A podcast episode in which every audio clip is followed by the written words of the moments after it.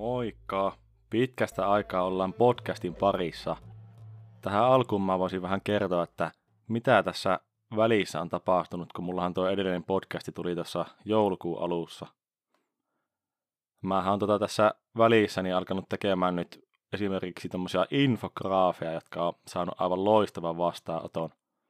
Mä kutsun noita mun infograafeja tämmöiseksi Olli-graafeiksi ja mä oon tehnyt niitä muun muassa tuommoisista kirjoista, joita mä oon lukenut ja esimerkiksi flunssan hoitamisesta sinkin avulla ja kaikista tämmöistä vaikka esimerkiksi huuhaan liittyvistä jutuista.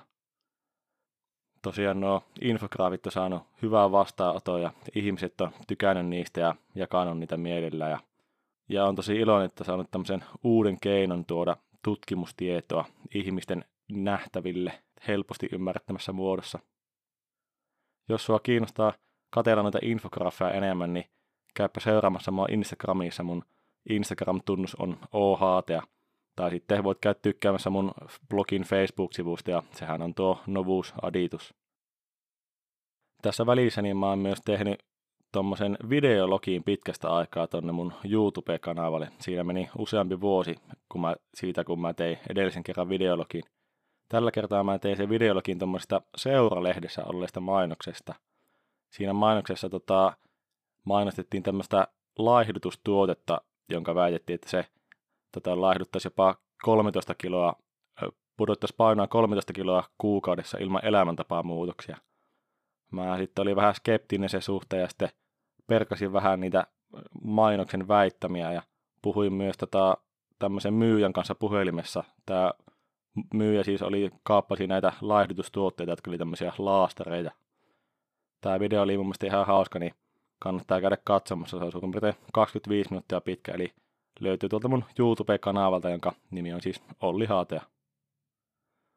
Sitten näistä podcastista vielä vähän juttua. Tota, tää, nyt mä en tiedä, että missä tätä podcastia kuuntelet, mutta tosiaan tuo mun nettisivuilla upotettu soitin ja tämä SoundCloud niin ei ole nyt enää sitten ainoita keinoja, missä, tai joissa tätä mun podcastia voi kuunnella, eli esimerkiksi tota Spotify ja Apple iTunes ja Stitcher ja Google Podcast ja sitten tuo mun YouTube-kanava niin on esimerkiksi semmoisia kanavia, joista voit kuunnella mun podcasteja.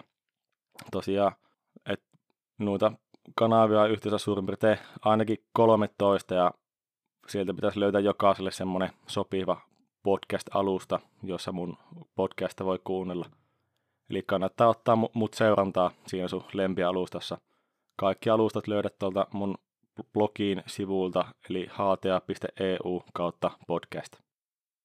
Ja vielä yksi juttu, mä tässä alkuvuodesta luin tämmöisen voimavalmentaja ja voimalubiologi Tuomas Rytkösen tällaisen voimaharjoittelun käsikirja nimisen kirjan. Fitra oli kustantanut, mä saan siitä arvostelukappaleen. Tykkäsin todella paljon sitä kirjasta ja oli niin aivan fiiliksissä, että tämä oli todella hyvää infoa suomeksi, niin intouduin sitten ilmoittautumaan, ilmoittamaan itseni tuohon Trainer for You'n voimavalmentajakoulutuksen, jota siis tämä Tuomas Rytkönen vetää. Se alkaa tuossa muutaman viikon päästä täällä Oulussa ja on tota ihan mielenkiinnolla odota, että mitä siellä on tarjottavaa. Monet ihmiset on sitä kehunut sitä koulutusta ja toivottavasti mäkin saa siitä paljon irti. Nyt te voitaisiin kumminkin sitten siirtyä tämänkertaisen podcast-jakson aiheen pariin ja sehän on toi yöproteiini.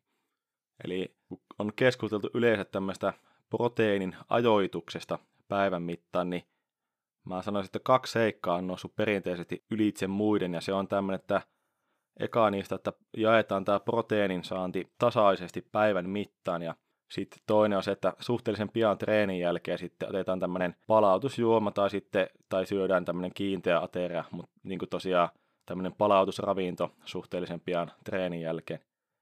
Sanoisin kuitenkin, että kolmas tämmöinen kirsikkana kakun päällä oleva tekijä niin on jäänyt vähän vähemmälle huomiolle. Se on toi yötä vasten nautittu proteiini, eli yöproteiini.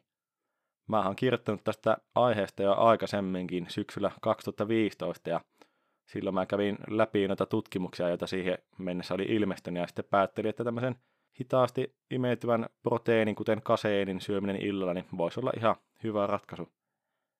Tämän vuoden 2015 syksyn jälkeen niin on ilmestynyt aika paljon lisää sitten tutkimuksia, tämmöisiä kirjallisuuskatsauksiakin, joissa sitten on käyty läpi vähän enemmänkin tätä aihetta ja, ja tota, sitten on ihan tämmöisiä yksittäistutkimuksia, niin nyt voitaisiin tehdä tämmöinen päivitys tähän yöproteiiniasiaan ja kertoa sitten vähän lisää, että mitä me tästä tiedetään tästä asiasta.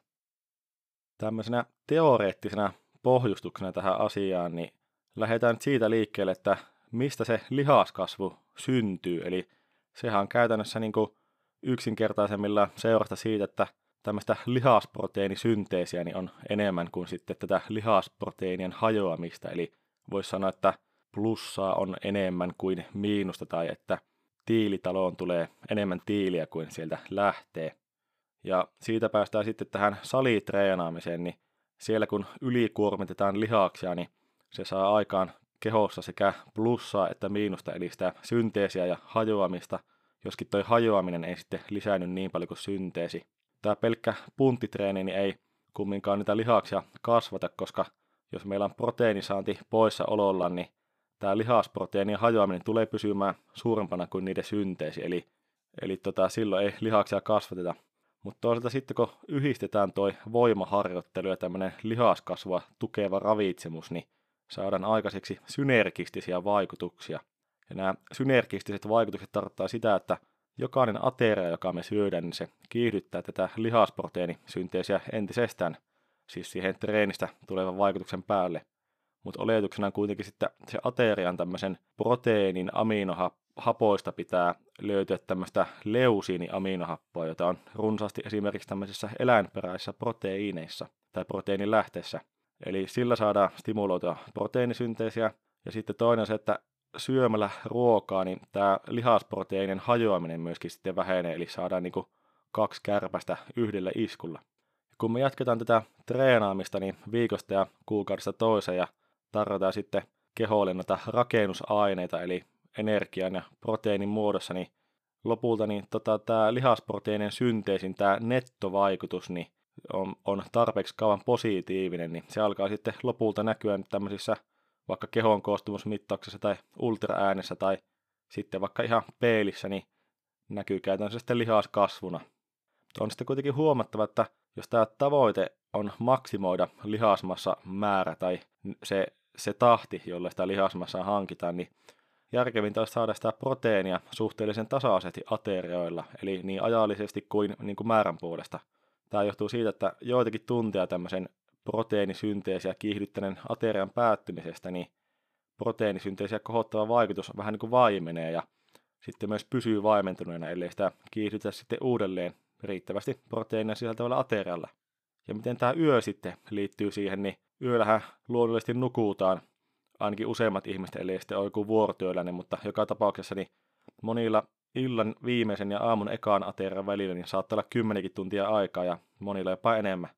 Ja jos tämä nukkumista edeltävä ateria niin on ollut pienehkö tai sitten se on syöty tunteja ennen tätä nukkumaan menoa, niin lihasproteiinin tasapaino niin palautuu lepotilaan yön ensimmäisten tuntien aikana. Eli jos sitä proteiinisynteesiä ei kiihdytetä uudelle aterialle, niin se myöskin sitten pysyy nollassa se lihasproteiinin tasapaino tai menee vähän jopa hajoituksen puolelle. Eli, eli syntyy sellainen tilanne, jossa niin yöllä on sitten tämmöistä hyödyntämätöntä anabolista potentiaalia. Tämä voimaharjoittelun proteiinisynteesiä kohottava vaikutus, niin sehän on rajallinen, kestää noin 24-72 tuntia. Eli siinä nähdään sitten tämmöinen huippu, ja jonka jälkeen se alkaa sitten pudota kohti lähtötilannetta sitä loppua kohti, jolloin se proteiinisynteesi ei ole enää sitten koholla. Mutta tosiaan se on aika, se proteiinisynteesiä kohottava vaikutus on melko laaja, eli se ei ole mikään, ei voi sanoa, että se olisi anapolinen ikkuna, vaan se on enemmänkin sitten anapolinen ladon ovi, eli mutta kumminkin tämä ladon ovikin kannattaa sitten hyödyntää silloin, kun se on vielä sepposen selällään. Eli kun voidaan sitten miettiä, että on sitä hyödyntämätöntä anabolista potentiaalia, niin voidaan spekuloida, että tämmöisen syömättömyysikkunan, joka siinä yöllä sitten on, niin sen ansiosta niin ei saavuteta optimaalista mahdollista lihaskasvua tai vastaavasti säilytetä dietillä sitä lihasmassaa parhaalla mahdollisella tavalla, vaikka se proteiinisaanti niin olisi muuten tasaista. Paitsi jos me otetaan sitten yöproteiinia. Eli tämä teoria tausta huomioon ottaen, niin tutkijat alkoivat sitten spekuloida, että millainen vaikutus tällä yöproteiinilla sitten voisi olla tähän yön aikaiseen proteiinisynteesiin tai tähän anaboliseen potentiaaliin. Ja yhdessä tämmöisistä ensimmäisistä aihetta käsittelevistä tutkimuksista, niin tämmöiset seniori-ihmiset niin sai tämmöisen nenämahaletkun kautta proteiineja, eli oli vähän niin kuin letkuruokinnalla.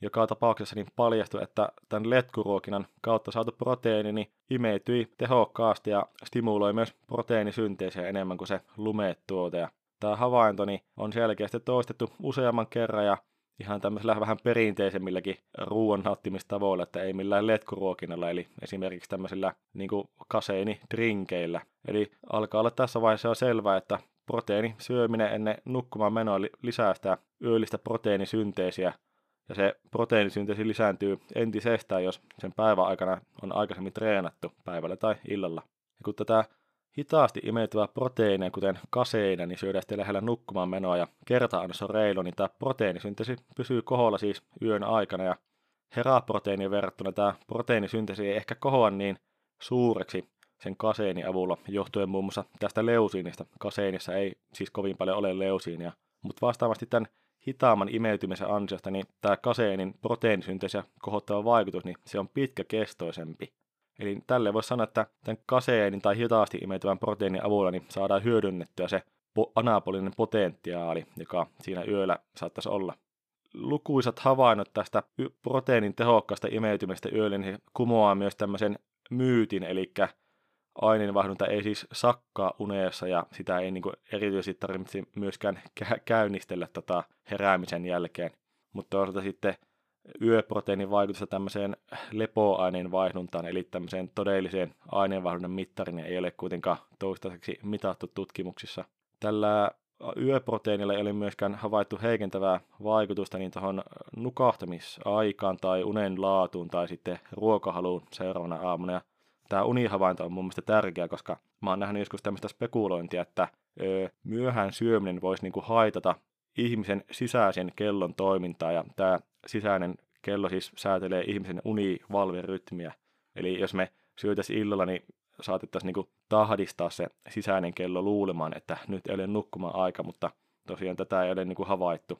Ja jos tämä yöproteiini heikentää sitä unenlaata, niin olisi tietenkin syytä priorisoida sitten sitä unta ja nauttia sitten proteiinia aikaisemmin illalla, koska uni nyt on, vaan niin tärkeä elementti sen palautumisen kannalta, niin sitä ei kannata missään nimessä laimin lyödä. Toinen tärkeä tai mielenkiintoinen havainto niin liittyy tuohon proteiiniannoksen kokoon, että näyttäisi nimittäin siltä, että 30 grammaa tätä kaseiniproteiinia niin ei, ei riitä siihen yön aikaisen lihasproteiinisynteesin kohottamiseen nuorilla miehillä tämmöisessä tilanteessa, jos on treenattu aikaisemmin illalla ja sen treenin jälki on sitten otettu niin kuin palautusjuoma. Eli näyttää siltä, että tämän yötä vasten otetun proteiiniannoksen koon tulee olla melko iso, eli tämmöiset 40 grammaa tai ehkä jopa enemmän, koska ainakin tämän määrä sitten on havaittu kohottavan sitä proteiinisynteesiä verrattuna siihen placeboon. Silloin 2015 niin mä esittelin pari tämmöistä pitkäaikaistutkimusta, jotka oli siis tehty tästä yöproteiinista, niin näiden tutkimusten ohella on nyt ilmestynyt pari muutakin tämmöistä pitkäaikaistutkimusta tästä yöproteiinista, ja näissä oli jonkun verran näitä puutteita näissä tutkimuksissa, mutta käydään kumminkin tämä tutkimus näyttänyt läpi.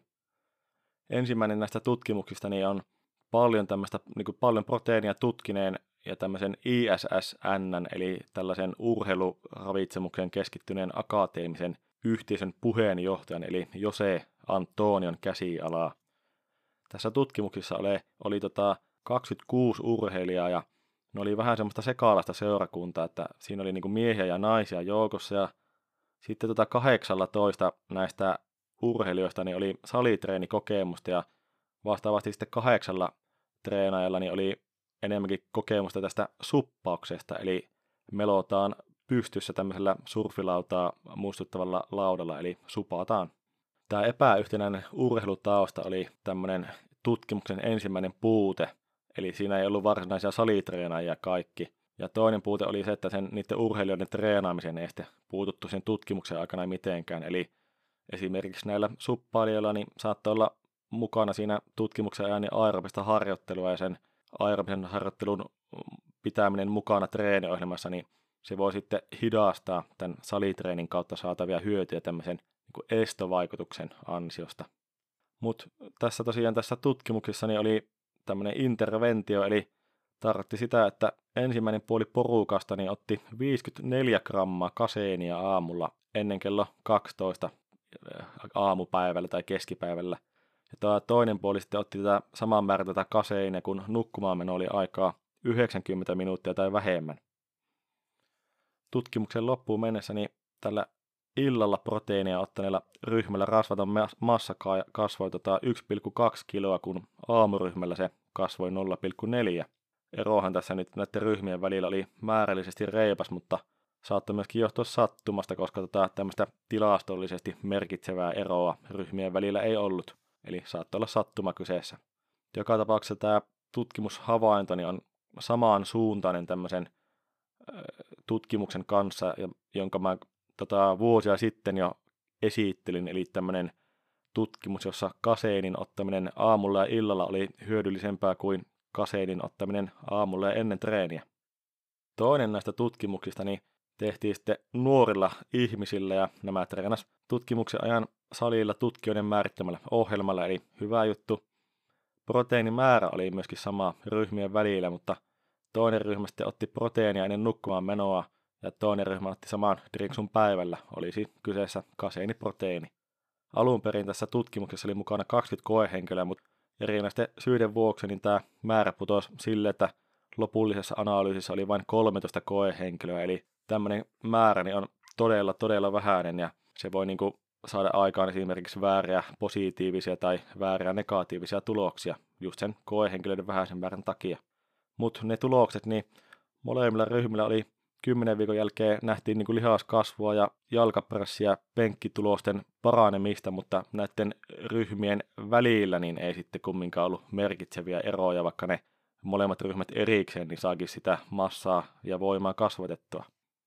Ja tosiaan, koska nämä molemmat ryhmät niin nautti määrällisesti yhtä paljon proteiinia, en enää muista paljonko se määrä oli, olisiko se ollut kahden gramman per painokilo luokkaa, niin tällaisten mahdollisten proteiinin ajoittamisen merkityksen hyödyt niin muodostuu todella pieniksi. Eli koska tämä on tämmöinen ravitsemuksen hierarkia, voidaan ajatella, niin proteiinin kokonaissaanti on paljon tärkeämpää kuin ajoitus. Eli mahdolliset ajoittamiseen liittyvät erot, kuten tässä tapauksessa niin proteiiniannosten koon muuntelu päivän mittaan, esimerkiksi yöproteiinin avulla, niin ne erot on oletettavasti hyvin pieniä.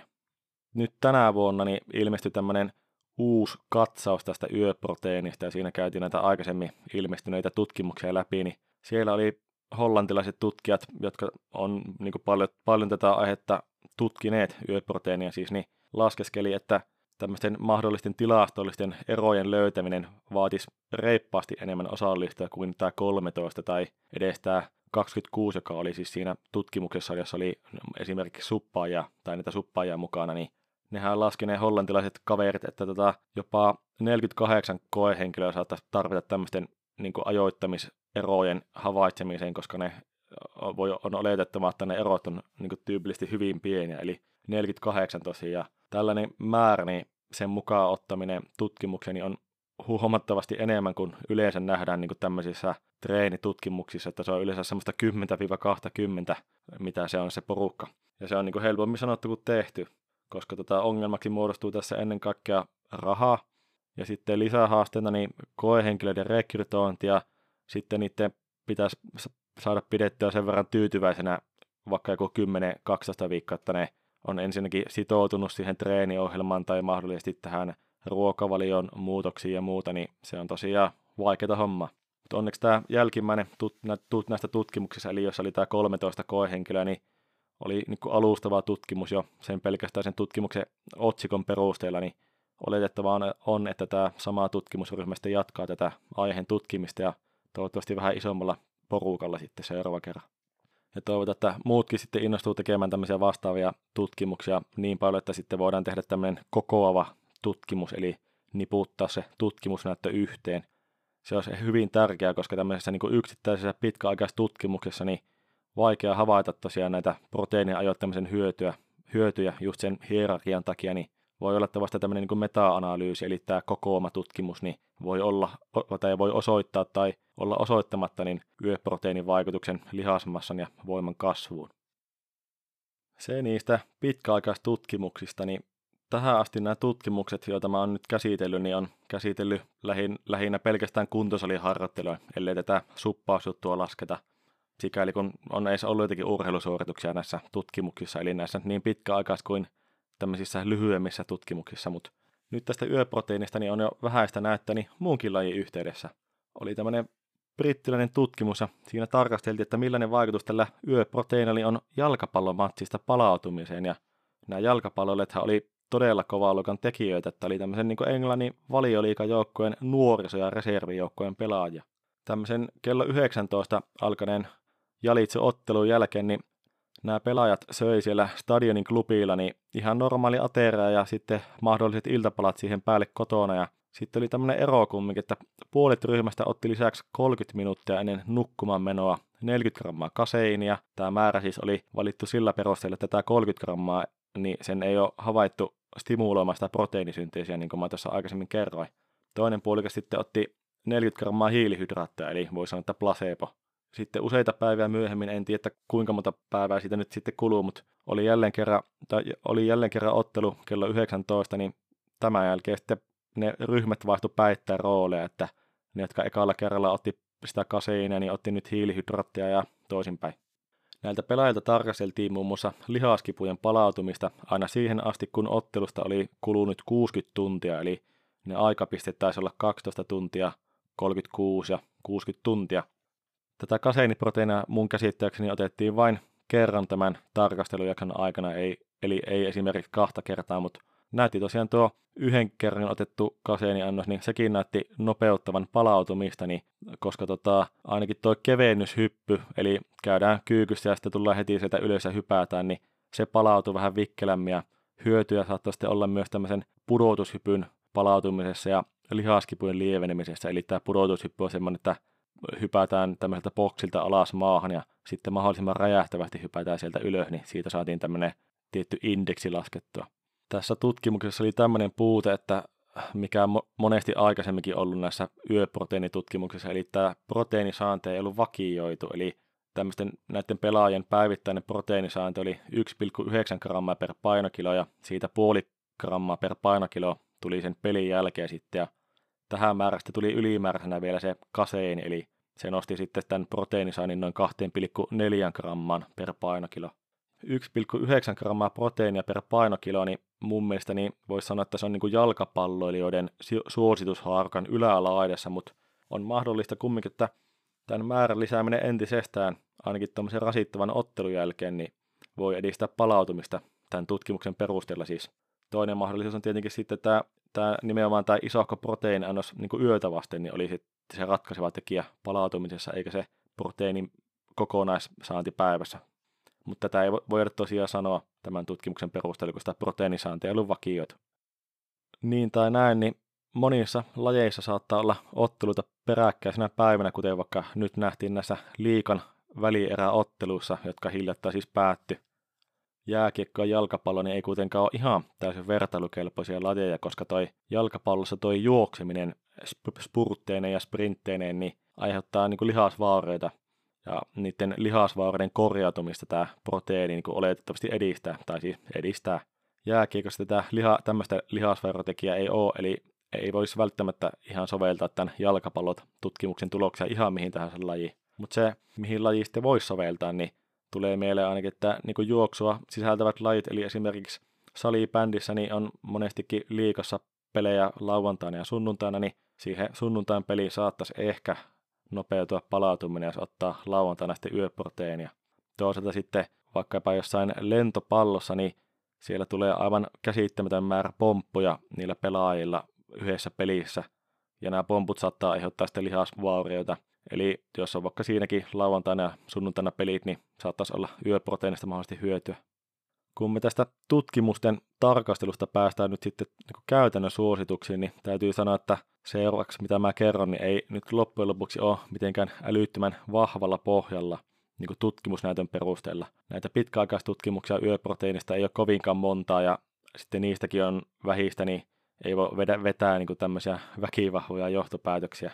Mutta tämä alussa kuvattu teoria tausta siitä hyödyntämättömästä anabolisesta potentiaalista ja sitten tämä niin kuin muu näyttö huomioon ottaa, niin kuitenkin sanottava, että tämä yöproteiinin syöminen pitää edelleen pintansa ravitsemuksellisena strategiana. Ja mä en siis niin kuin edes yritä tässä vakuuttaa ketään syömään lisää proteiinia, koska niin kuin useimmat t- tätä kuuntelevat, niin todennäköisesti syö proteiinia jo enemmän kuin tarpeeksi, mutta sanon vaan, että niin kannattaisi pyrkiä jakamaan se proteiinin saanti siten, että yksi päivän suurimmista, ellei suurin proteiiniannos, niin tulisi 90 minuuttia tai lähempänä ennen nukkumaan menoa. Tätä, mä luulen, että tämä on tämmöinen alikäytetty strategia tai tällä nimellä myös tämä ISSN niin on kutsunut sitä melko tuoreessa tämmöisessä proteiinikannanotossa ja siinä kannanotossa myös, myöskin suositeltiin tämän yöproteiinin ottamista. Tämän proteiiniannoksen koon tulisi olla noin 40 grammaa, koska tämä 30 grammaa siis ei nykytiedon mukaan kiihdytä sitä proteiinisynteesiä edes placeboa enempää. Eli 80 kiloisella kaverilla niin aterialin kulku proteiini osalta niin voisi näyttää esimerkiksi tältä. Aamupalalla 35 grammaa, lounalla 35, sitten välipala ennen treeniä 30, sitten palautusjuoman muodossa 25 ja lopulta sitten illallinen kautta yöproteiinin 45 grammaa. Tästä saa yhteensä 170 grammaa proteiinia, eli noin 2,1 grammaa per painokilo tämän 80, vu- 80-vuotiaan kuin 80 kiloisen kaverin tapauksessa. Toinen metodi, niin rytmittää tämä päivittäinen proteiinisaanti, niin voisi olla tämmöisen Daniel Mooren ja kumppanien tämmöisten kohtuu paljon proteiinia tutkineiden kavereille niin tämmöisessä yhdessä kirjassa esittämän tapaa. Eli tämmöinen, että neljä ateriaa ja näillä jo aterioilla syödään proteiinia 0,25 grammaa per painokilo. Määrä tulee siis siitä, että tämä 0,25 grammaa proteiinia per painokilo per ateria, niin riittää todennäköisesti tähän proteiinisynteesin tehokkaaseen stimulointiin. Sitten on vielä päälle tämä illan viimeinen ateria, jolloin syödään sitten yöproteiini, eli 0,5 grammaa proteiinia per painokilo. 80 kiloisella tästä tuli sitten suurin piirtein 120 grammaa proteiinia. Tässä tulee kuitenkin huomata, että tämä 0,25 ja 0,5 grammaa per painokilo niin tarkoittaa tämmöistä laadukasta proteiinilähdettä, eli käytännössä kaikkia eläinperäisiä ja muutamia kasviperäisiä proteiinilähteitä, jotka sisältää siis kaikkia välttämättömiä aminohappoja. Sitten siis vaikka nämä viljojen ja kasvisten epätäydelliset proteiinit, esimerkiksi niin pastasta, niin tulee ylimääräisenä lisänä, eli silloin tämä päivän kokonaisproteiinisaanti niin muodostus joka tapauksessa pitkälti saman suuruiseksi kuin tässä ekassa metodissa, jonka mä aikaisemmin tuossa esittelin. Sitten jos mietitään vegaaneja, niin ne saa ne aikaiseksi samankaltaisen vaikutuksen eri proteiinilähteitä yhdistelemällä, jolloin saadaan sitten täydellinen aminohappoprofiili, tai sitten vaikkapa soijaproteiini-isolaatilla, joka sisältää kaikkia välttämättömiä aminohappoja. Sanoisin kuitenkin, että varmuuden vuoksi niin proteiiniannoksen koko niin voisi olla hiukkasen suurempi, eli semmoinen 10-20 prosenttia, mikä on tämän proteiinin lähteiden yhdistelemisen ohella niin yksi tapa kompensoida mahdollisia rajoitteita aminohapoissa. Vegetaristeilla tämä homma on hoidossa, jos arvot saatiin sallii maitotuotteiden syömisen, niin tämä kaseini esimerkiksi niin rahkan tai raajusten muodossa niin on proteiinin lähteeksi yöproteiinia niin varma valinta, koska tutkimuksissa on käytetty kaseiinia. En sano, että ei välttämättä tarvitse käyttää tosiaan mitään niin kuin, tämmöisiä hienoja lisäravinne yöproteiinijauheita, vaan niin kuin, rahka tai raajuusto kelpaa, samoin vaikkapa kananmunat. Tulevaisuudessa niin kumminkin tullaan varmaan näkemään, niin, että onko tällä proteiinityypillä merkitystä siihen yölliseen proteiinisynteesiin. En usko, että tällä asialla on älytöntä merkitystä, jos syödään täysipainoisia aterioita, mutta mahdollinen aavistus voisi olla, että ehkä se heraa ei välttämättä pärjää niin hyvin kuin kaseiini just sen nopeamman imeytymisen takia. Ja myöskään tämmöisiä vapaita aminohappoja en kyllä lähtisi ottamaan. Eli varmaan joku kaseini saattaisi olla aika hyvä. Tai sitten ehkä yksi semmoinen mielenkiintoinen pohdiskelimisen arvoinen asia, niin voisi olla, että jos aikoo heraa proteiinia nauttia, niin sekoittaa sen johonkin vaikka jukurttiin, eikä juo sitä, jolloin se saattaa se imeytyminen siinä hidastaa tietenkin sen takia, että siinä tulee muutakin kiinteitä ravintoa, mutta jo pelkästään siitä, että se ei ole niin nestemäinen.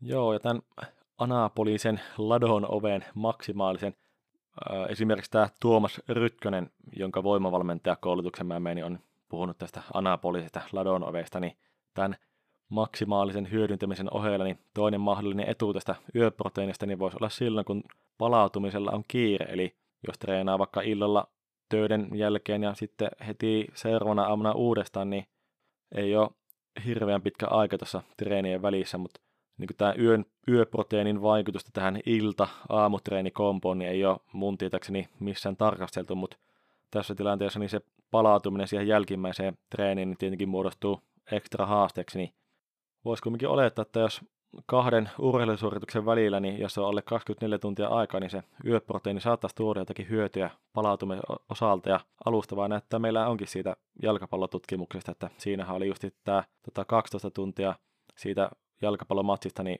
tämä kevennyshyppy oli, oli tota, palautunut paremmin. Lopuksi vielä sitten täytyy sanoa, että tämä sen ohella, että ei ole hirveän vakaalla pohjalla tämä, nämä su- käytännön suositukset, niin tämä on mun mielestä niin edistyneemmän tason strategia tämä yöproteiini, että suurimman osa ihmistä kannattaisi laittaa se syömisen perusrunko ensin kuntoon ja vasta kun energian ja proteiinisaanti on kohdallaan, niin kannattaa miettiä sitä proteiiniannosten jakamista siten, että se päivän, yksi päivän suurimmista, ellei suurin proteiiniannos tulee sitten tätä yötä vasten. Ja yöproteiinin ottaminen ei ole nykytiedon mukaan millään tavalla haitallista, mutta joitakin pieniä mahdollisia lisähyötyjä siitä voi saada. Eli sanoisinkin, että treenaajan kannattanee ottaa edelleen yöproteiinia tai sitten ottaa tämä olikäytetty strategia käyttöön, jos treenaa tavoitteellisesti ja haluaa maksimoida gensit ja palautumisen. Olipa mukava jakso tänne asti kuunnella. Otahan tota, nämä mun podcast-kanavat haltuun, missä ikinä kuunteletkaan. Niitähän oli jopa 13 kappaletta tai ehkä enemmänkin. Seuraava jakso tulee olemaan todella, todella mielenkiintoinen ja mä oon aivan fiiliksissä tästä. Tullaan nimittäin puhumaan vähän unesta ja unen merkityksestä, eli seuraava jaksoa ei kannata missata, eli ota ihmeessä mun nämä podcast-alustat seurantaa ja seuraa mua myös Instagramissa, eli Instagram-tili on OHT ja seuraa Facebookissa, Facebook-sivun nimi on Novus Aditus. Käy kattelee infograafia ja jätä palautetta podcastista ja muuta ja käy tutustumassa myös mun valmennukseen, eli hta.eu kautta valmennus, jos kiinnostaa tämmöinen henkilökohtainen ja laadukas etävalmennus. Tähän tämä ei muuta. Palataan asiaan seuraavassa jaksossa, joka siis käsittelee unta. Moikka!